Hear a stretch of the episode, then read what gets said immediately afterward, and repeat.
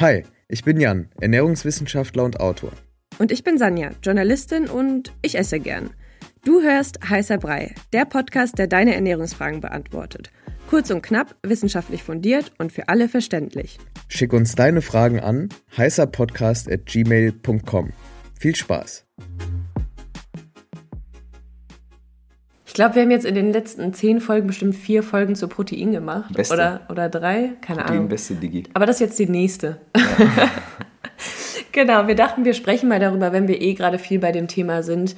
Ähm, und weil auch viele Fragen zum Thema Proteinpulver kommen, welches Proteinpulver das Beste ist. Also es gibt ja super, super, super viele auf dem Markt, vegan, nicht vegan, keine Ahnung, was da alles drin ist. Ich finde es auch immer sehr schwer, muss ich sagen. Mhm. Und ähm, für mich sieht es immer so aus, als würde das keine krassen Unterschiede machen, außer irgendwie vegan und eben nicht vegan.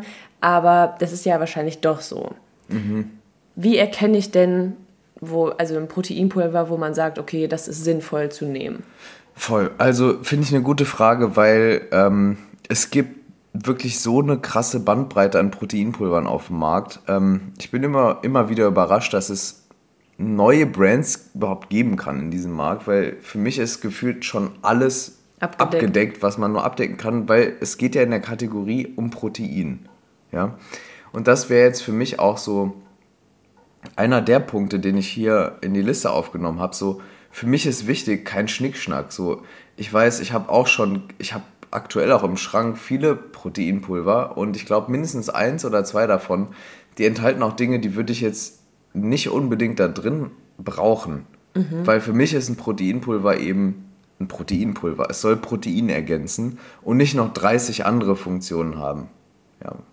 Ähm, das ist wichtig, weil für mich ist auch die Hauptfunktion einfach nur Protein in einer hohen Qualität. Wir kommen auf die Qualität nochmal später, also worauf es da ankommt. Aber ähm, es, da müssen keine Verdauungsenzyme drin sein, unbedingt. Da müssen auch ja. keine Vitamine noch extra zugefügt sein. Also ich finde das. Und ich finde auch, wenn man sonst irgendwie noch Supplements nimmt oder so, dann ja. ist das ist einfach so verwirrend. Ja, ja, ich denke mir immer so, hä, was, keine Ahnung, was ist denn da jetzt noch alles drin? Da muss ich irgendwie bei meinen Supplements noch gucken, passt das mhm. dann noch? Ich finde das immer so stressig. Wäre so geil, wenn das einfach nur Protein ist. Genau. Wirklich, ja. Also da würde ich halt wirklich drauf achten. Einfach ein Protein und das war's. Ja, und das soll optimiert sein in der Zusammensetzung der Aminosäuren. Das heißt, da haben wir auch in der letzten Folge, glaube ich, oder vorletzten darüber gesprochen. Aminosäuren sind die Bausteine für Proteine und so, ich sag mal, der äh, Oldschool Goldstandard ist dafür Whey. Da führt auch kein Weg dran vorbei. Whey ist einfach. Ähm, also Whey-Protein. Genau, Whey-Proteinpulver Whey ist mit, ja, es gibt dann noch verschiedene andere äh, Hersteller und, und so ein paar äh, wie soll ich sagen, Initiativen, die versuchen, andere Molkeproteine vor allem zu, zu positionieren, aber na, trotzdem ist irgendwie der Oldschool Goldstandard immer noch Whey. Auch noch wichtig für mich, wenig Zucker, beziehungsweise kein zugesetzter Zucker, inzwischen Standard auch, würde ich sagen, aber trotzdem hier und da sieht man immer mal wieder, gerade wenn das so diese ganzen Mischsachen sind, die nicht nur reines Proteinpulver sind, sondern Proteinpulver, Proteinpulver plus Superfoods und Proteinpulver plus irgendwas, dann ist da manchmal auch noch Zucker zugesetzt. Da sollte man auch für meinen Geschmack darauf achten, weil das hat nichts im Proteinpulver verloren. Mhm, aber wenn du jetzt sagst pures Whey, mhm. frage ich mich, ist es dann trotzdem gut, wenn das jetzt zum Beispiel eine Geschmacksrichtung hat?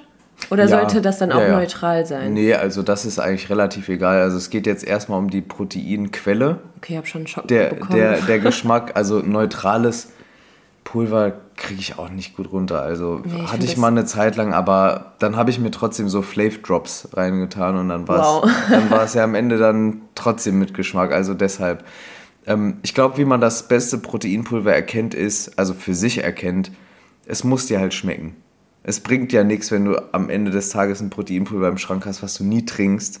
Ja, da, also es muss dir schmecken schon mal. Ähm, ich finde immer am sinnvollsten anzufangen mit diesen Standardgeschmacksrichtungen. Also bei mir ist es halt Schoko, mhm. weil es gibt da noch voll oft so fancy Geschmacksrichtungen, aber das habe ich auch schon echt ich alles durch durchgespielt. Die, schon alles durchprobiert und da ist es bei mir so, dann habe ich irgendwann so nach fünf, sechs Shakes schon keinen Bock mehr auf den Geschmack weil es einfach so zu irgendwie zu fancy ist. Vor allem, wenn das so Special-Sachen sind, so Sommer-Specials und dann diese Weihnachtsgeschichten. Ich finde, das schmeckt immer so übelst chemisch. Ja. Also ich mag das, ich mag das auch nicht gerne. Schoki immer beste einfach. Voll, voll. Das ist der Goldstandard. Genau, der Goldstandard ist Schoki. Und, In meinem Leben. Manchmal auch Vanille. Ja, Vanille ja, auch kommt, geil. Kommt auf den Hersteller an. Ja. Ähm, dann, du musst es natürlich gut vertragen. Und da ist vor allem das Thema Blähung. Ja? Ähm, das Hauptproblem bei, bei Proteinpulvern, weil was passiert, wenn man zum Beispiel keine Milchprodukte generell verträgt, ob das jetzt Milcheiweiß ist oder ja, Laktose, in dem Fall, dann kann man Blähungen entwickeln. Und deshalb ähm, einfach darauf achten, verträgt man es langfristig. Aber jetzt muss ich mal kurz fragen, weil das weiß man ja vorher nicht und die sind ja schon immer relativ pricey. Hast du irgendeinen Tipp, wo man, also wenn man schon mal drauf guckt oder wenn man das jetzt im Internet bestellt, wo man sagen kann, okay, das ist eher besser, also das kann, ich, kann man eher besser vertragen und das eher weniger gut? Ja. Weil das finde ich immer schwer, man bestellt das dann für, keine Ahnung, 35 Euro mhm. und dann trinkst du es einmal, hast davon irgendwie Blähungen oder schmeckt dir nicht. Mhm, ja, und voll. dann. Und das sind immer so, also meistens auch hässliche Packungen, die stehen immer so unhandlich irgendwo rum. Ähm, ich würde sagen, dass also der Mix äh, Reis und Erbse ist das Proteinpulver mit dem geringsten Blähbauchrisiko.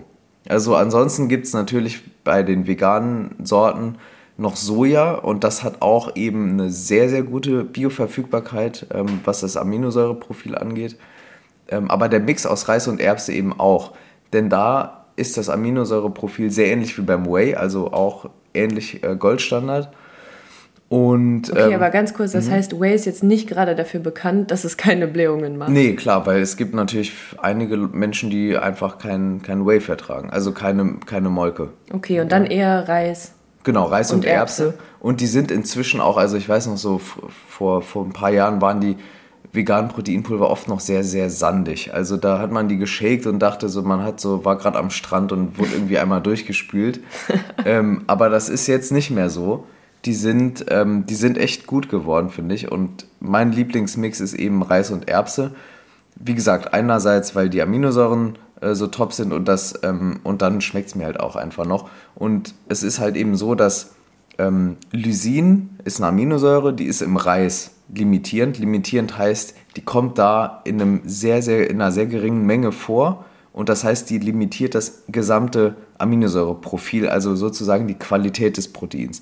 Und beim, bei der Erbse ist es Methionin, das ist eine schwefelhaltige Aminosäure, die limitiert beim, bei der Erbse eben das ähm, Aminosäureprofil. Wenn man das aber kombiniert, gleicht sich das aus und dann hat man ein sehr gutes Aminosäureprofil. Ach so, okay, ja, und deswegen ist die Kombi gut von Deshalb, genau, deshalb ist die Kombi gut und deshalb soll man auch, wenn man vegan isst, immer mal wieder darauf achten, dass man so Dinge kombiniert, weil es gibt eben limitierende Aminosäuren bei Pflanzen. Und äh, genau, Soja ansonsten, wer es verträgt, ich bin habe ich auch schon fünf, sechs Mal erzählt in den letzten zehn Folgen. Kein Fan von, von Sojaproteinpulvern, aber auch nur, weil ich es nicht vertrage. Die, ich schon. du magst es, genau. Die, da ist auch die Aminosäurequalität, also das Proteinprofil sehr gut. Und ansonsten, wenn man Veggie isst, ist eben Whey, wie gesagt.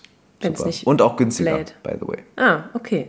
Ja, ich würde sagen, wieder was dazugelernt. Jetzt haben wir Tipps für den nächsten für Online. ja. Genau, für, für den Protein-Großeinkauf. genau, und dann äh, hoffe ich, dass niemand von euch mehr Geld unnötig ausgibt und es dann rumstehen lässt und, und wegschmeißt am Ende. Oder Blähungen hat, was dann natürlich das Allerschlimmste ist. Ne? Ja. Ne? okay, dann vielen Dank fürs Zusammenfassen. Wenn ihr Fragen habt, gerne an heißerpodcast.gmail.com oder bei Spotify in der mobilen App einfach in das kleine Fragenkästchen eingeben. Genau, vielen Dank.